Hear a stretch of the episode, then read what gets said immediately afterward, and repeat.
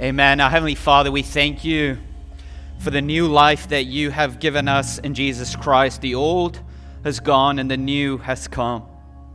Lord, we also thank you for the hope that we have for the resurrection of the living and the dead, where we will be raised with our glorified bodies, living in your presence forever, where death and sin will be no more, and every tear will be wiped away, and faith is no longer required because we will be with you and you will be with us.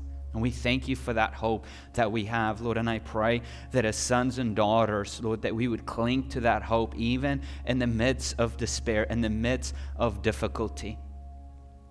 Holy Spirit, I, I ask right now that you would just move, that you would open up our ears, open up our hearts, open up our mind, that as we continue in our worship by opening up uh, the Word, that you would stir inside of us our hearts and our affections, convict us, reveal truth to us. As we see the gospel being proclaimed in the book of Nahum, Lord, may we see that gospel being proclaimed to us. As your herald have come and proclaimed peace and made peace between us and you, Father. And so, Lord, I pray that you would speak to us. May your name be glorified. We ask all of this in Jesus' name, and all God's people said, Amen. Well, good morning. It's good seeing all of you guys. If you have your Bibles, uh, let's turn to Nahum. Um, but also a few announcements that I have before we get into to the Word. Um, just mark your calendar. So, as we're kind of in the middle uh, uh, of summer, we're trying to get these dates out because we know that our fall calendar uh, fills up fast with all of the commitments. Um, but the first thing to mark on your calendar is um, August 22nd um, is going to be our next member gathering, and that's going to be on a Sunday evening at 6 o'clock. Um, and that's a time for us as, as the church, as the family, to come together uh, to reflect on all that God has done, to celebrate all that God has done, and then even talk about the future, some future plans uh, that we have for the upcoming fall. When it comes to discipleship, we'll introduce uh, some of our life group leaders. So if you're not on a life group, that's a great opportunity uh, to meet them and get to know them, as we'll also um, introduce more covenant members and commission them uh, to the ministry. And then also uh, mark your calendar in your bulletin as more details about this. Um, but August 25th, it's a, uh, on a Wednesday at 7 o'clock. That's one of our first core classes that we are launching. And so core classes are really fundamental classes that we believe every Christian should have. And it's three classes. Uh, the first one is the Christian story, the second one is Christian beliefs, and the third one is, is Christian formation. And so, August 25th, we're launching, launching uh, the Christian story. And basically, it's not a survey of the Bible, but rather it is showing you the ultimate story in Scripture. Because for many of us, we kind of read the Bible and there's all of these stories, and sometimes we, we, we see these stories as a series of disconnected stories, and we're trying to put a puzzle together, and we don't know where the pieces uh, kind of fit. And really, what this class is trying to show you is it's showing you the picture on the box because you can't build a puzzle without looking at the picture on the box. And so we're trying to show you here's the picture on the box, here's the picture of the Bible so that you'll be able to put all these pieces together. And that's going to be on Wednesdays. It's a class for th- uh, uh, over the course of 13 weeks at 7 o'clock. Childcare will be provided, but we need you to sign up because we need to find out how, many, uh, ch- uh, how much childcare we need to provide um, and then also how many books to print. And you can find, um, read all of that information in your bulletin. And then you can also sign up on our website for that. But mark your calendar, that's going to be um, August 25th. Um, let's get into the word. So we're um, in Nahum chapter 1, verse 7. And so we are in our third week of our series uh, through the book of Nahum. And so, so my hope for us in Nahum as we tackle it, we've already kind of discovered that Nahum is a book of comfort and also a book of devastation. And so my hope is that as we uh, read about the, the goodness of God, the holiness of God, the patience and the power and the justice of our living God in our text, that it'll provide us comfort, knowing that evil will not prevail, but that God is going to take every wrong in the world and make it right. But then also on the flip side, as we've read in the text, it's also a book of devastation where it shows us the reality and the devastating effects of the judgment of God. And in a sense, that not only will it provide us comfort, but it will also, in a sense, devastate us and force us to throw ourselves at the mercy of God and look to Jesus Christ. And so, last week in the beginning of the oracle, like, like Nahum didn't waste any time, he got to the heart of the issue, describing to us the devastation, showing to us that the Lord is angry. He is not please. And so he gave us five declarations of the Lord. And so last week we learned about the Lord being a jealous God and a venging God, and yet he is slow to anger and great in power, and the Lord is good. And so this message of divine judgment towards the Ninevites is just terrible news. It's horrific news. It's devastating news. However, for the people of God, for those in Judah who are being oppressed by the Assyrians, it provides comfort knowing that their oppressors will no longer oppress and enslave them. And so, in our text today, the good news is today we're going to focus on the comforting part. Last week we focused on the devastating part, and I'm surprised some of you came back. Today we're going to focus kind of on the comforting part, showing us the, the, the uh, showing us the comfort that this books provide when the Lord decrees his judgment. So let's look at verse uh, 7 again. It says this, verse 7. The Lord is good, a stronghold in a day of distress. He cares for those who take refuge in him. Verse 8. But he will completely destroy Nineveh with an overwhelming flood, and he will chase his enemies into darkness. So, so verse 7 is almost like a transitional verse. It talked about the declarations of the Lord, and the last declaration is the Lord is good. In other words, the point is God is not evil, God is good. And the goodness of God has been declared throughout Scripture, even from the very beginning of Scripture. When God created everything, it was declared as good. And so in our text, God's goodness is declared in two ways. Or maybe another way of saying it is, how do I know that the Lord is good? Well, look at verse 7 again. How do I know the Lord is good? Because if you're taking notes, He is a stronghold in a day of distress. So the Lord is a stronghold in a day of distress. Or another way of saying it is, He is a mighty fortress in a day of trouble. And so when trouble comes, who is He? A stronghold, a mighty fortress for which we can run to and find refuge. And this theme throughout is, is, talked throughout Scripture. Psalm 2, verse 12 says, All who take refuge in him are happy. Psalm 9, verse 9 says, The Lord is a refuge for the persecuted, a refuge for times of trouble. So, so in other words, what, what is telling the people is God is good and we can run for refuge from our oppressors. And the Lord actually wants us to, to run to Him. And so, whenever you find yourself in a day of distress, whenever you find yourself in a difficult situation, surrounded by trouble, we know that the Lord is good. And we can run to Him because He is our stronghold. He is our mighty fortress in a day of trouble. But here's the question okay, He's good. He's a stronghold in a day of trouble. How do I know He will accept me and not turn me away? Well, good question. Look at the second part of verse 7. Here's the second declaration of the Lord being good. Not only is a, He a stronghold in a day of distress, but the second part, if you're taking notes, is He cares for those who take refuge in Him. He cares for those who take refuge in Him. Other words, God will not turn you away when you seek refuge in Him. Why? Because He cares for you. Like, just let that truth, let that weight just set in. The Lord is good. And when I find myself in a difficult situation, when I find myself surrounded by trouble, how do I know He's good? Because he is a stronghold. He is a mighty fortress in a day of distress. And when I run to him and find refuge in him, he will not turn me away. Why? Because he cares for me.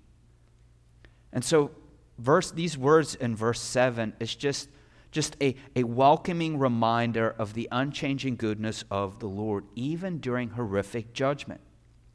But notice the sharp contrast between the relationship with God in verse 7 and the relationship with God in verse 8. So, not only is he good, not only is he a stronghold in the day of trouble, and he cares for those who take refuge in him. Look at the opposite in verse 8. But what will he do? He will completely destroy Nineveh with an overwhelming flood, and he will chase his enemies into darkness.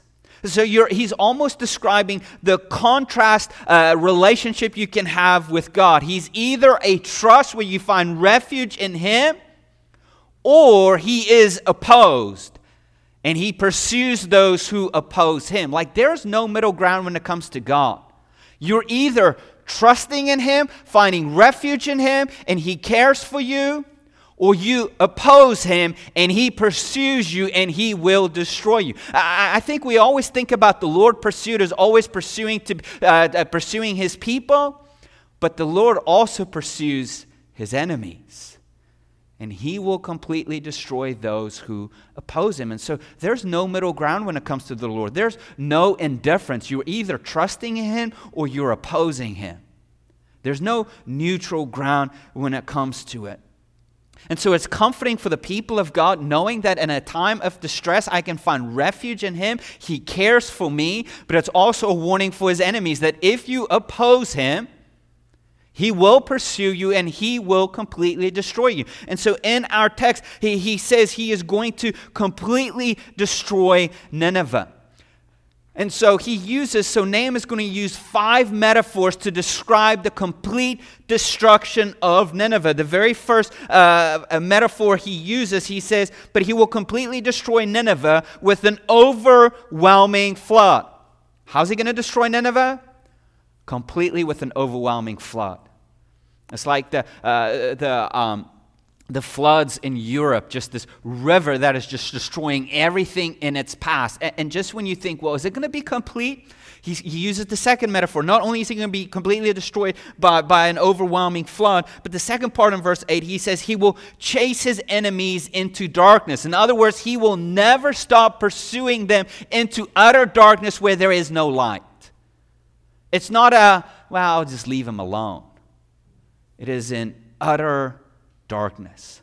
And then verses 9 through 11, he continues with his metaphors. He says in verse 9, Whatever you plot against the Lord, he will bring it to complete destruction. Oppression will not rise up a second time, for they will be consumed like entangled thorns, like the drink of a drunkard, and like the straw that is fully dry. One has gone out from you who plots evil against the Lord and is a wicked counselor. So, so notice the third and the fourth and the fifth metaphor. They will be consumed like entangled thorns, like the drink of a drunkard who drinks every little drop, like the straw that is fully dried up, that is consumed by fire. And it's almost this idea just when you start to doubt the complete destruction of the Lord. And you say, in a sense, well, you know, maybe an overwhelming flood, there, there might be a little tree left says no. He will even chase in complete darkness. Well, maybe in the complete darkness there might be a little light. And he says no. It will be consumed like entangled thorns. There's no way out of it. Well, maybe he can escape a little bit. No. It's like the last drop of a drunkard's wine. Well, maybe there's a tiny little drop left. No. It will be like straw that is dried up and consumed by fire. In other words, every little hint that could possibly say, well, maybe they won't be complete destruction. He uses these metaphors and say, listen to me, it will be complete. Now, in our text, the message comes during the reign of King Ashurbanipal, which during the, that time of Assyria, that kingdom was its largest and its strongest in military might. And so it's easy for the readers of Nahum to kind of read and to have all of this doubt. Because how in the world is there going to be a complete destruction of a world empire? They're the largest and they're the strongest and the most united they've ever been. And it says this could not happen. And yet, Nahum is saying it is going to happen. And this accusation from Nahum accuses, uh, uh, look at verse 11. He accuses uh, the, the one that is plotting against the Lord. Verse 11 says, This one has gone out from you who plots evil against the Lord, and he is a, a wicked counselor. In, in other words, whatever imperial ambition the Assyrians had for Judah, they were plotting against the Lord and not merely against the people. Now, now I love the, the, what, what really is happening is because this, acu- this, this accusation from Nahum that they're plotting against the Lord, in reality, they're actually plotting against the people. But I love how the Lord identifies with his people.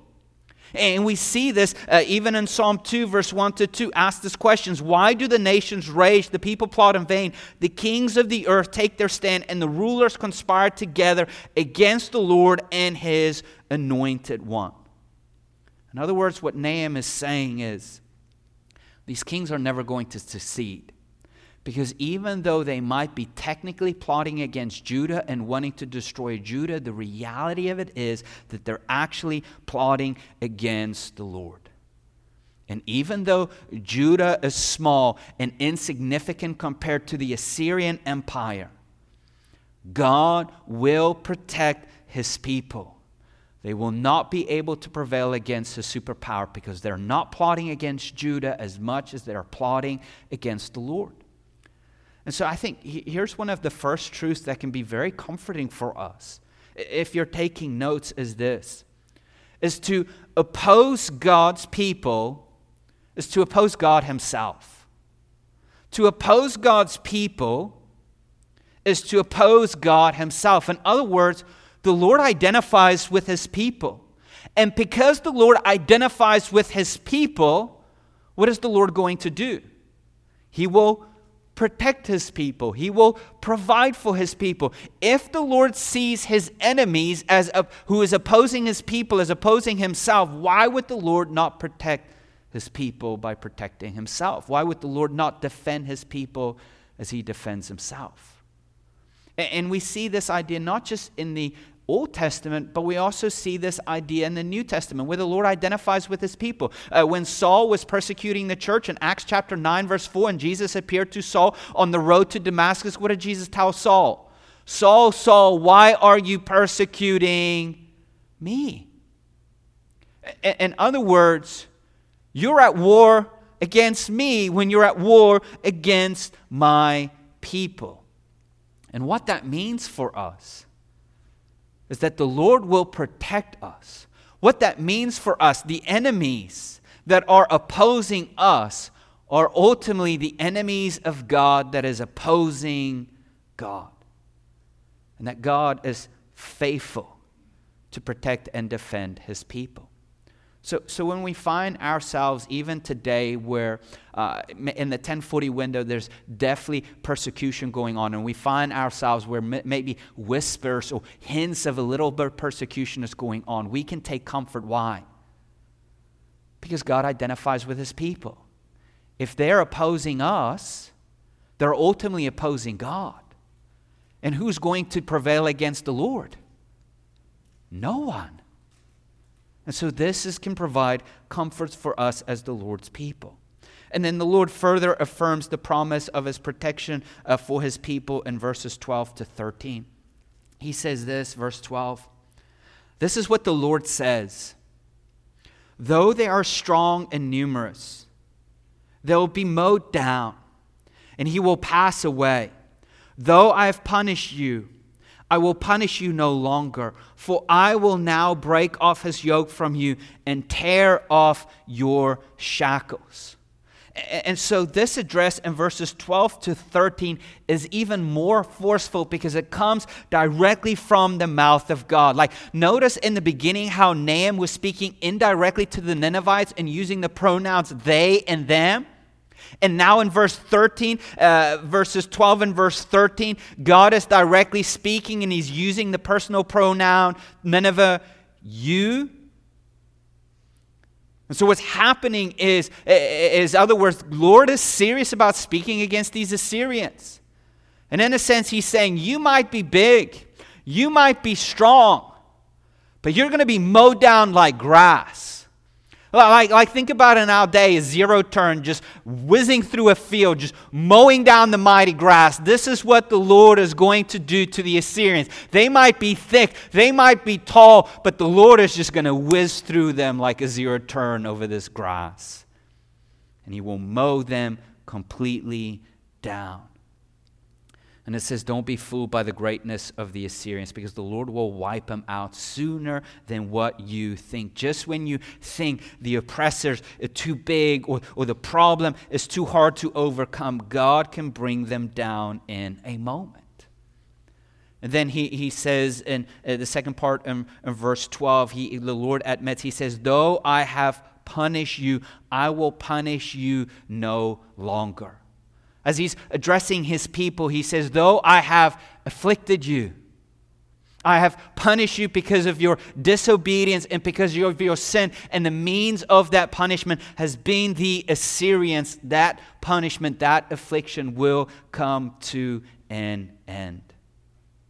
And we know this concept being taught in Scripture that the Lord disciplines his people. And why does he discipline his people? Because he loves his people. The Lord cares for those he disciplines. And we even read that in Hebrews chapter 12, verse 5 to 7. And it says this And you have forgotten the exhortation that addresses you as sons. My son, do not take the Lord's discipline lightly or lose heart when you are reproved by them. For the Lord disciplines the one he loves, and he punishes every son he receives. Endure suffering as discipline. God is dealing with you as sons. For what son is there that a father does not discipline? God does not change and he still disciplines his children. And even though he admits to the people of Judah, I have afflicted you, I have disciplined you because of your disobedience by using the Assyrians to punish you, that will come to an end. But verse 13 is very important. It says this For I will now break off his yoke from you and tear off your shackles kind of language is this? Think about this. It's this language of redemption. Even though I have afflicted you because of your sin, I will afflict you no more. And I, what I will do, I will break off the yoke. I will tear off your shackles. I will completely set you free. Now, one of the things when it comes to understanding the prophets, it's, it's always hard to kind of discern uh, what, what's the prophet talking about? Like, how far in the future is he talking about? Is he talking about the immediate future? Is he talking about the distant future? And, and sometimes we find ourselves having to pick one or the other. Uh, but I even sometimes think sometimes it could be both. So, for example, Nahum is talking to Judah, saying he's going to completely destroy the Assyrians, and he will set the people free. And this is in the, the near future that it's going to happen. But I also think verses 12 and verses 13 is not just talking about the near future, but is also talking about the distant future. And so I think verses 12, verse 13 has really significant theological uh, promises. And Palmer Robertson, he says this he says, possibly the prophet could view Nineveh as a typical representation of Israel's arch enemy. So, not just literally Nineveh, but also a picture of God's people's enemy and her destruction as a symbolic of God's final act of judgment. Whoever might prove to be the arch enemy of God's people in the future generation could be sure from Nineveh's experience that God would destroy them and deliver his people. God remains vitally concerned for his people in all their afflictions, and when the right time comes for their deliverance, he shall break them free from all oppression. In other words, here's my point. When, when, you read verse 12 and verse 13, it has this redemptive language, which here's a truth that we can learn uh, from Nahum if you're taking notes. Not only does the Lord identify with his people, but the Lord is also a redeemer of his people. Here's his people who are under the oppression of the Assyrian Empire. They are being enslaved, they're being oppressed by them. And what does God promise? I will set you free.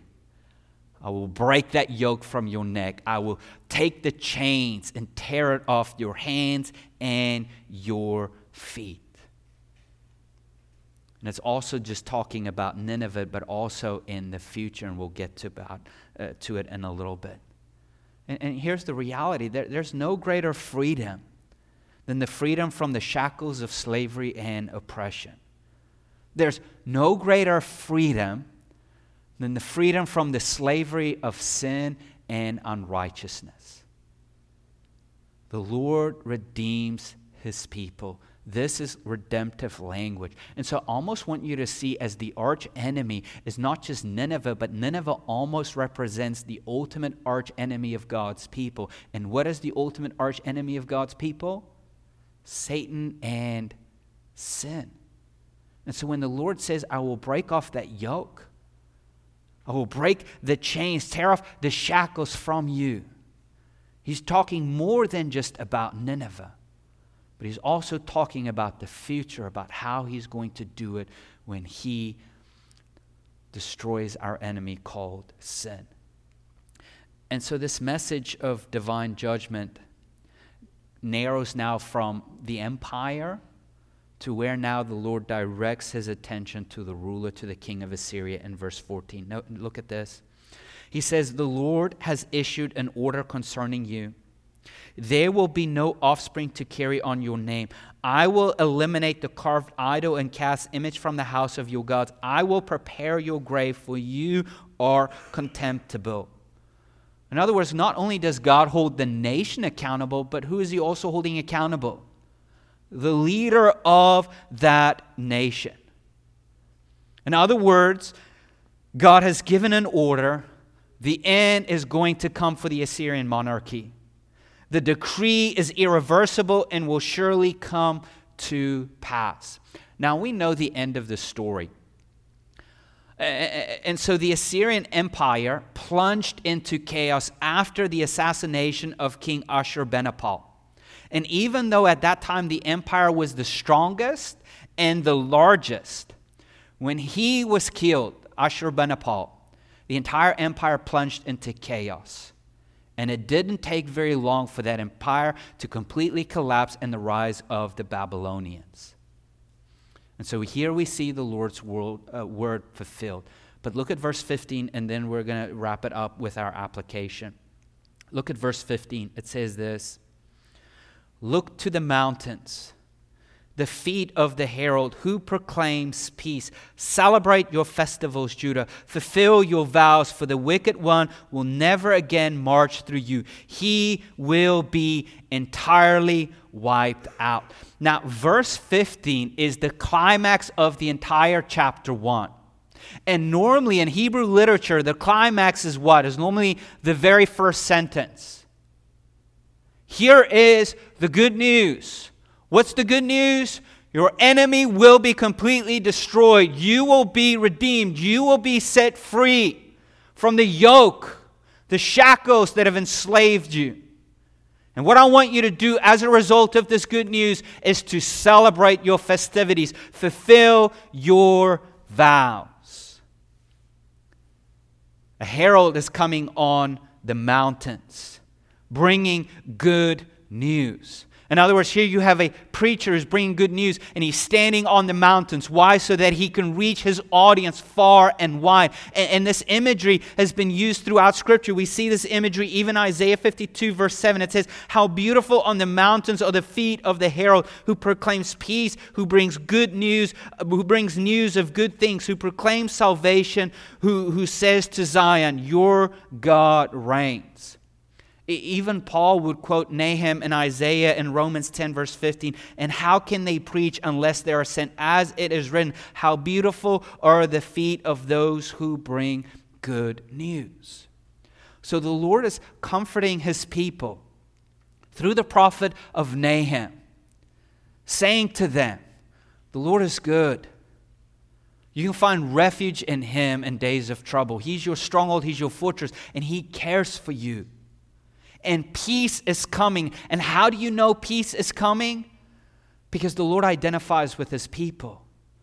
To oppose God's people, to oppose you, is to oppose God himself. And the Lord is the redeemer of his people. And here's the third thing if you're taking notes this is what he wants his people to do. There is peace, and now it's time to rejoice. The herald has come and he's brought the message of peace. And not only does it indicate the ending of hostility from their enemies, but it also affirms peace with God. They will no longer be afflicted. Why? Because the Lord has disciplined them. And He's bringing peace as He's setting His people free. Now, I, I find it very interesting when Nahum wrote down this oracle from the Lord, and his readers read it, in the beginning, the readers would say, Yeah, I don't think it's going to happen. The Assyrians are too big, they're too strong. And yet, the language that Nahum is using is saying, This is imminent. This is as good as done. And then he gives them almost a command, a response to this news, saying, This news is good. And what should be their response? Rejoice. Celebrate your festivities. Fulfill your vows. Now, when they, when they received that command, has the Lord already set them free? No, He hasn't. And you almost see the already and yet the not yet. The already in a said God said it, and when God says it, it is as good as done. But it's not yet. And so they're rejoicing. They're celebrating their festivities and fulfilling their vows, in a sense, in faith, knowing what? The Lord is going to redeem his people, the Lord is going to protect his people peace is going to come, and right now it is time to rejoice. And here is uh, their assurance and their security. Here's the reason why they can do it. The second part of verse 15. For the wicked one will never again march through you, he will be entirely wiped out. Not only is there assurance that the enemy will be destroyed, but there's also security. Can he make a comeback? Can he retaliate? And the answer is no. Now, now, now let's wrap it up with application here. What does it have to do with our lives? Well, when we read the Bible, one of the most important questions, and this is what we want to teach you in the Christian story, is how does this text point me to Jesus? Like, how do I see the gospel in this text? So, in other words, in this, in this chapter one, that is a chapter of, of judgment, destruction, of redemption, and celebration. How do we see the gospel in Nahum? In other words, how is Nahum's good news to his people connected to the gospel of Jesus Christ? Well, Nahum's message proclaims the salvation of God's people from the oppression of the brutal enemy named Assyria. And yet, the gospel of Jesus Christ proclaims the salvation from the brutal en- from the brutal enemy and the brutal oppression of sin through the suffering of Jesus Christ. Both texts teaches us that the Lord saves sinners. Why did the Lord afflict Judah? Because they've sinned. Why are the Lord saving them? Because they've sinned. Why did the Lord save us? Because we have sinned. Both teaches us this truth. The Lord saves sinners. And Nahum's good news is ultimately pointing us to the final redemption of God's people from sin once and for all. So let me run through the text and, and show you the gospel in it. Sin is our ultimate enemy. So even for the people of Judah, Assyria was their enemy, but sin was their ultimate enemy. And, and sin lures us in with this promise of of pleasure, fulfillment, meaning, satisfaction, power, autonomy, comfort, and the list can just go on. That's, that's how sin lures you in and say, just do it, treat yourself. You deserve it. You earned it. You'll be so happy. You'll find meaning, you'll find satisfaction. And so it lures us in. And as it lures us in, it enslaves us. And this is how it enslaves us. This is how sin oppresses us. It oppresses us with guilt, it oppresses us with shame, and it oppresses us with condemnation. Now we can't escape. Why? Because we're stuck with the guilt, we're stuck with the shame, we feel condemned.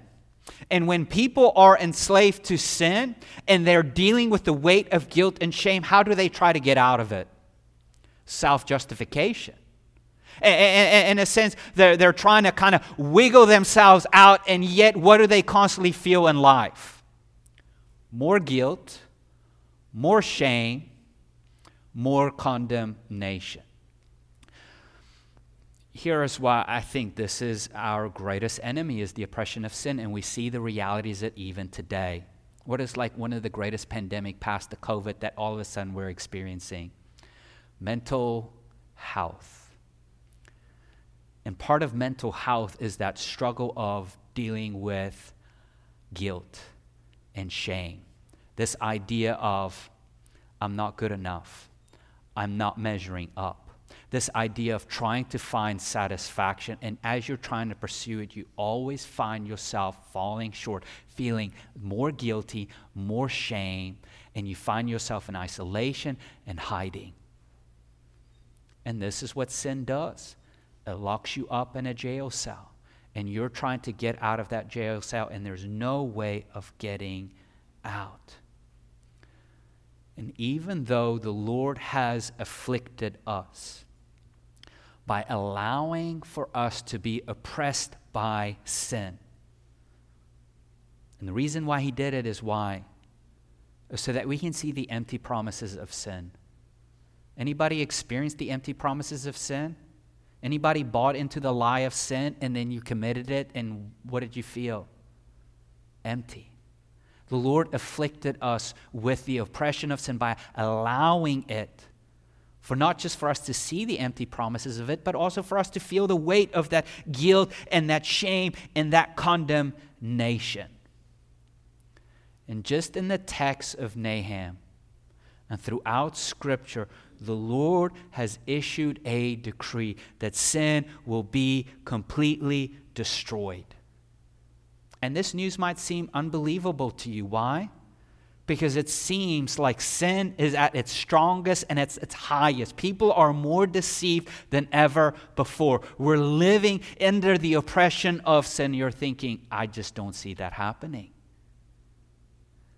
But a herald has come and stood on the mountains and declared the good news. And so when we look to the mountain, Mount Calvary, we see the herald, Jesus Christ, declaring good news. And how does he declare good news? By dying on the cross for our sins, by declaring peace with God, peace with ourselves, peace with one another from our oppressor called sin. And so think about all that happened at the cross. When Jesus died in our place on the cross, the very first thing he did was satisfy the wrath of God, paid the penalty on our behalf, faced all the judgment we should have faced because we have opposed God. And by him doing that, he declared peace with God. But that's not the only thing he did. When Jesus died in our place, not only did he satisfy the wrath of God, declared peace between us and God, but he took care of the guilt and the shame and the condemnation. And he took it upon himself so that we can have peace with self and peace with one another. But, but that's not all. When he died in our place, he also set us free from the bondages of sin. The yoke of sin has been broken. The shackles of sin has been taken off. And so we've been set free from the penalty of sin and we've been set free from the power of sin. And we know the work is not over because we're looking to the future when Jesus is going to come back and completely destroy the very presence of sin. And since peace has been proclaimed on the mountains by the heralds through the cross of Christ, what's our instructions? What did Nahum tell the people? He said, What? Do what? Celebrate your festivities, fulfill your vows so, even though we've been set free from the, the penalty of sin and the power of sin, we see the presence of sin. We see the already and the not yet. And yet, what is our command? To do what? To celebrate our festivities. And what's our festivity that we celebrate? The Lord's Supper. What is our vows that we fulfill? We walk in obedience by faith as we surrender. And what's the assurance that we have as we celebrate the festivities, as we walk by faith and obedience and surrender? What does verse 15b say? Our enemy will be completely wiped out.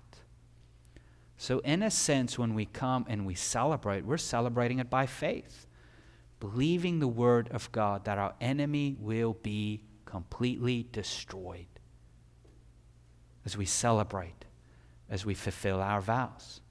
And so, as we, as we get to the table, what does this table remind us of? The table reminds us of God's faithfulness. The table reminds us of a time where there's going to be a table in the new heaven and the new earth. And the presence of sin will be no more. It is a shadow of what is to come.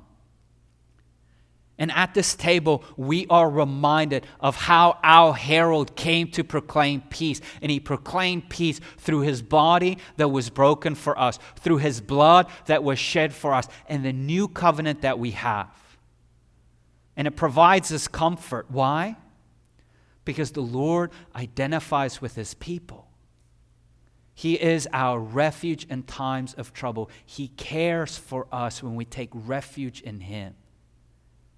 He redeems us. And He will wipe our enemy out once and for all. And this is why we come. This is why we celebrate. This is what we remind ourselves of. Our enemy will one day be no more. So when you find yourself frustrated in your struggle against sin, what do you do? You don't try harder. You don't give up. You come to the table. You're reminded of the promise sin will be no more. You celebrate what the Lord has done for you. You walk in faith and obedience and surrender. Let me pray for us and then we distribute these elements. Our Heavenly Father, we thank you for sending your herald to proclaim good news, a message of peace between us and you peace with ourselves and peace with one another. We thank you, Lord Jesus, that you proclaimed peace, heralded by dying on the cross in our place for our sins. And Lord, help us to celebrate. Help us to sit at the table with the promise, knowing that one day sin will be no more. Sin will be completely destroyed. Help us to fulfill our vows as we walk in faith, as we obey you, and as we surrender. And Lord, I, I pray for those who are dealing and are under the enslavement of sin, who are being oppressed by their guilt and their shame and their condemnation, that they would stop self justifying. They, they would stop making excuses and find refuge in you where you've set them free. Lord, may we not give up in our fight against sin. May we not try harder, but may we look to you. As we eat the bread, as we drink the cup, as we're reminded of the peace that you have bought through the bloody cross. We ask all of this in Jesus' name. Amen. As our ushers are coming to distribute these elements, man, use this time. Like, like meditate and reflect on how the Lord has set you free. The guilt and the shame that you used to deal with, and He's delivered you from that. Or maybe even for some of you are actively now dealing with that guilt and that shame. Think about how Jesus took it upon Himself. He dealt with it once and for all. So that's something you don't have to carry anymore. That he has set you free from the penalty of sin. There's no now no condemnation for those who are in Christ. He has set you free from the power of sin. Sin has no longer any hold over you. You can say no to it. And even then, look to the future. Can you imagine a day where there will be no presence, no hint, no whisper, no effect of sin whatsoever? This is what we look forward to. This is what we hold out, so that when we eat and drink, it is reminding us of a future that is coming. And then the only thing we can say is, Come, Lord Jesus, come, and make all things new. Let's pray. Heavenly Father, we thank you that you have come to set us free, that you've delivered us from our enemy called sin. You've paid our penalty, you've set us free from the power and Lord, we're looking forward for you to come back and to destroy sin once and for all. The very presence of it, where there will be not a hint nor a whisper of it. And Lord, as your people who you identify with, who you have redeemed, you've commanded us to rejoice. You've commanded us to celebrate, to walk in faith can you help us? Can you help us in our moments of despair and discouragement to look to you? Can you help us to never give up in our fight against sin? Can you help us to not look to ourselves and try harder and better, but look to you and in faith surrender, knowing you are our Redeemer and we belong to you? Thank you for the cross, Lord Jesus. Help us to never forget. And we ask all of this in Jesus' name. Amen. Let us stand and worship our King.